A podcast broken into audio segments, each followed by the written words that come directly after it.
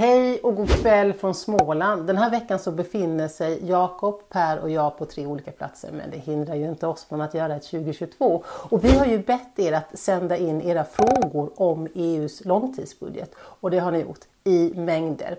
EUs långtidsbudget, denna enorma summa pengar som ska finansiera EUs olika verksamheter de kommande sju åren och som på EU-lingo kallas, på, kallas för MFFN. Den ska det ju tas beslut om i nästa vecka. Nu är det ju så som en av er så klokt påpekade att Polen och Ungern har ställt sig på tvären. Så vi får se om vi kan ta något beslut men oavsett, vi ska svara på era frågor ändå. Och innan jag tar reda på om Jakob och Per är redo för denna frågestund så vill jag påminna er om att likea och prenumerera och följa oss både på Youtube och på våra olika sociala medier. Men nu så! Jakob, vad håller du hus? Hej Alice! Jag är i Stockholm och är så redo att svara på frågorna. Perfekt. Och Per, är du redo? Var är du? Jajamän, jag är också i Stockholm fast lite längre söderut än vad Jakob är. Ja, men jättebra. Då kör vi. Här kommer svar på era frågor. En fråga som vi har fått från flera personer rör migrationspolitiken. Bland annat Olivia och Ali undrar, finns det pengar för migrationspolitiken i långtidsbudgeten och eh, hur mycket är det? Svaret är ja. Det finns en särskild fond i långtidsbudgeten som rör just migrationspolitiken. Det är 25 miljarder euro, det vill säga nästan 250 miljarder kronor som ska finansiera migrationspolitiken de kommande sju åren. Och de pengarna ska användas till allt från eh, gränshantering, säkerhet, återvändande, rättssäkerheten i asylprocesserna, humanitär hjälp eh, till integration. Vi har ju i ett tidigare avsnitt talat om själva politiken, inte om finansieringen, men vad politiken innehåller. Den presenterades ju för någon månad sedan och var en stor eh, besvikelse. Eh, och det kommer finnas all anledning till att prata mer om den. Nu, nästa fråga. Per? Ja men det är såklart. Men eh, när jag tittar på den här frågan så är det ju mer en, en Jakob-fråga. Så kanske bättre att han svarar på den. Ja, då kommer vi då till Pernillas fråga som handlar om hur mycket EU ska satsa på förnybar energi. Det är en fråga som är lite svår att svara på i dagsläget men i förslaget så ska EU satsa 540 miljarder på eh, naturen, klimatet och den biologiska mångfalden. När man sen bryter ner det och ser hur mycket som ska faktiskt gå till förnybar energi det kommer beslutas senare i processen. Men vi gröna kommer kämpa för att så mycket som möjligt ska gå till förnybar energi.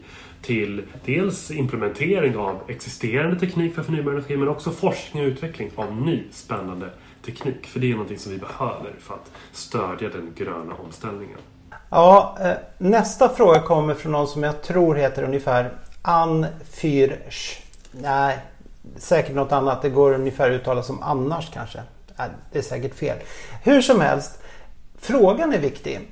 Hur stor del går till en hållbar livsmedelsstrategi? Jätteviktig fråga men svår att svara på. Eh, det korta svaret skulle kunna vara för lite. Eh, alltså tittar man på MFF-uppgörelsen så säger den att eh, 40 av jordbruksbudgeten ska gå till klimatet. Eh, och det är mycket pengar. Alltså jordbruksbudgeten är ungefär en tredjedel av, av hela EUs budget. Det handlar om 350 miljarder under de här sju åren.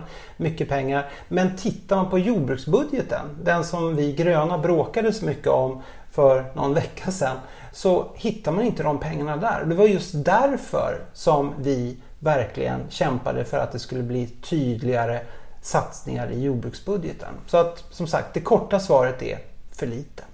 Mm, bra svar och intressant fråga. Och här kommer ytterligare en som jag gärna vill svara på. Den kommer från Dorita och hon undrar om det ryms eh, biståndspengar i långtidsbudgeten. Och så är hon orolig för att det gröna uppvaknandet och hela omställningspolitiken när vi ska gå från ett fossilberoende till ett fossilfritt samhälle står i någon sorts motsatsförhållande till att också hjälpa människor eh, i fattigdom och nöd. Så här är det. Det finns pengar till bistånd. EU är världens största biståndsgivare. Det är någonting vi ska vara stolta över. 50 miljarder euro varje år går till bistånd. Och jag och vi gröna vill inte sätta biståndet i, i, och polarisera det mot eh, hela omställningspolitiken. Tvärtom är det ju helt centralt att de går hand i hand. Annars skjuter vi oss själva i foten. Vi måste ju se till att vi också motverkar att fler människor hamnar i fattigdom. Och inte minst då beroende på den globala uppvärmningens alla konsekvenser som ju riskerar att drabba dem med minst marginaler allra, allra mest. Och därför har vi kämpat för att klimatsäkra hela budgeten. Vi miljöpartister i EU har förstås inte nått hela vägen fram med detta för det finns motstånd från andra partigrupper i parlamentet och och eh, ja, överallt i hela EU helt enkelt. Men eh, ja, det finns biståndspengar. Vilken spännande fråga. Men är det okej om jag tar eh, nästa? För det är Lukas som undrar om man kan få en sammanställning av vad pengarna går till i dagsläget. Och om man ska vara lite översiktlig så kan man säga att det är tre huvudsakliga delar. Första delen är jordbruksstödet som handlar om att stötta jordbrukare runt om i hela Europa så att vi ser till att vi får eh, mat på våra bord. Andra delen är eh, regionfonderna. Det handlar om att EU är med och finansierar de existerande regionerna i Europas eh, verksamhet som de har redan idag. Eh, men vi är med och finansierar den, delar av den för att se till att det sker på ett bättre sätt men också för att skapa större regional jämlikhet i Europa. Att vi får mer lika förutsättningar för vår verksamhet Eh, Europa. Alltså lite liknande som den kommunala utjämningen vi har i Sverige så finns det en regional utjämning för hela Europa som då regionfonden går till att bidra till. Och de här två sakerna är då två tredjedelar av EUs budget och den tredje delen går till att finansiera forskning och utveckling och utbyggnad av infrastruktur så att vi får ett mer framtidsorienterat eh, samhälle. Ja, den budgeten är verkligen en, en djungel som sagt Men det finns en, en struktur också. Eh, och nästa fråga går in lite i det. Ehm, det är Max som undrar vilka som är de största gröna satsningarna och hur mycket som går till fossila subventioner och till grön vätgas. Ja, alltså den största gröna satsningen, den största gröna framgången är väl kanske trots allt att 30% av alla EU-medel nu ska gå på till klimatsatsningar. Eh, det är 540 miljarder som kommer gå till eh, ja, allt ifrån eh, forskning till klimatsatsningar som sagt i jordbruksbudgeten. Vätgas kommer vi arbeta mycket med framöver också, den omställningen. Men sen har vi det här stora problemet att det fortfarande satsas så mycket pengar på det fossila. Så fossila subventioner, det är i storleksordningen 5 miljarder som slängs i sjön helt enkelt. Så att visst, det börjar göras rätt saker men tyvärr så görs det också mycket saker som helt enkelt är fel. Nu hade vi egentligen tänkt att sluta. Därför att vi tror inte att ni orkar lyssna på, mer, eh, eller på fler frågor och svar om EUs långtidsbudget. Hur upphetsande det än må vara. Men det finns en fråga till som jag väldigt, väldigt gärna vill besvara. Torgny och Jasmin, kan inte det gå bra? Ni får klippa bort det här om det inte fungerar. Men, men jag kör på nu. För jag vet att det inte bara är Mikael som undrar utan det är flera som undrar. Varför varför ska Sverige betala 150 miljarder kronor eh, varje varje år till andra länder? Eller varför vi betalar 50 miljarder årligen i EU-avgift om vi anser att EU eller att vi får valuta för de här pengarna? Tack för frågan, eller tack för frågorna. Eh, först vill jag korrigera summan.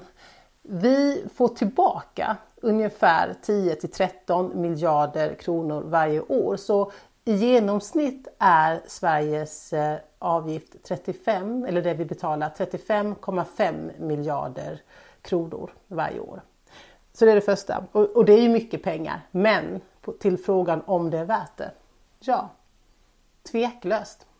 Det är inte gratis att bo i världens mest fria, mest eh, utvecklade och bästa region. Och för ett litet land som Sverige som är enormt exportberoende är det definitivt valuta för pengarna och ger enorma möjligheter till samarbeten och handel. Och för alla oss som kämpar för klimat, miljö, mänskliga rättigheter och demokrati. Frågor som inte stannar vid ett lands gränser så är ju samarbete ett, ett tveklöst eh, eh, medel för att uppnå den värld vi vill leva i och som vi vill skapa för kommande generationer. Så ja, det kostar, men det är värt det. Och vi kan ju göra väldigt, väldigt mycket mer för pengarna. Det här var några av de frågorna som vi fick in från er tittare. Vad kul! Det här kommer vi säkerligen göra fler gånger i framtiden. Verkligen. Tack allesammans. Jättebra frågor. Och eh, vi får väl se men förhoppningsvis i alla fall så röstar vi då för långtidsbudgeten under nästa vecka. Och vi gröna kommer att rösta för Även om vi inte är nöjda med allting. Men vi måste få fart på ekonomin helt enkelt nu. Eh, fler människor ska inte behöva bli arbetslösa och klimatet kan ju inte vänta på alla de investeringar som måste till nu för omställningen.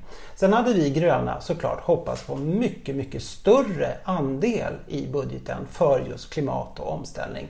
Men som ni vet Socialdemokraterna och de konservativa gick ihop för att hålla oss gröna utanför för att kunna hålla ner ambitionerna lite grann.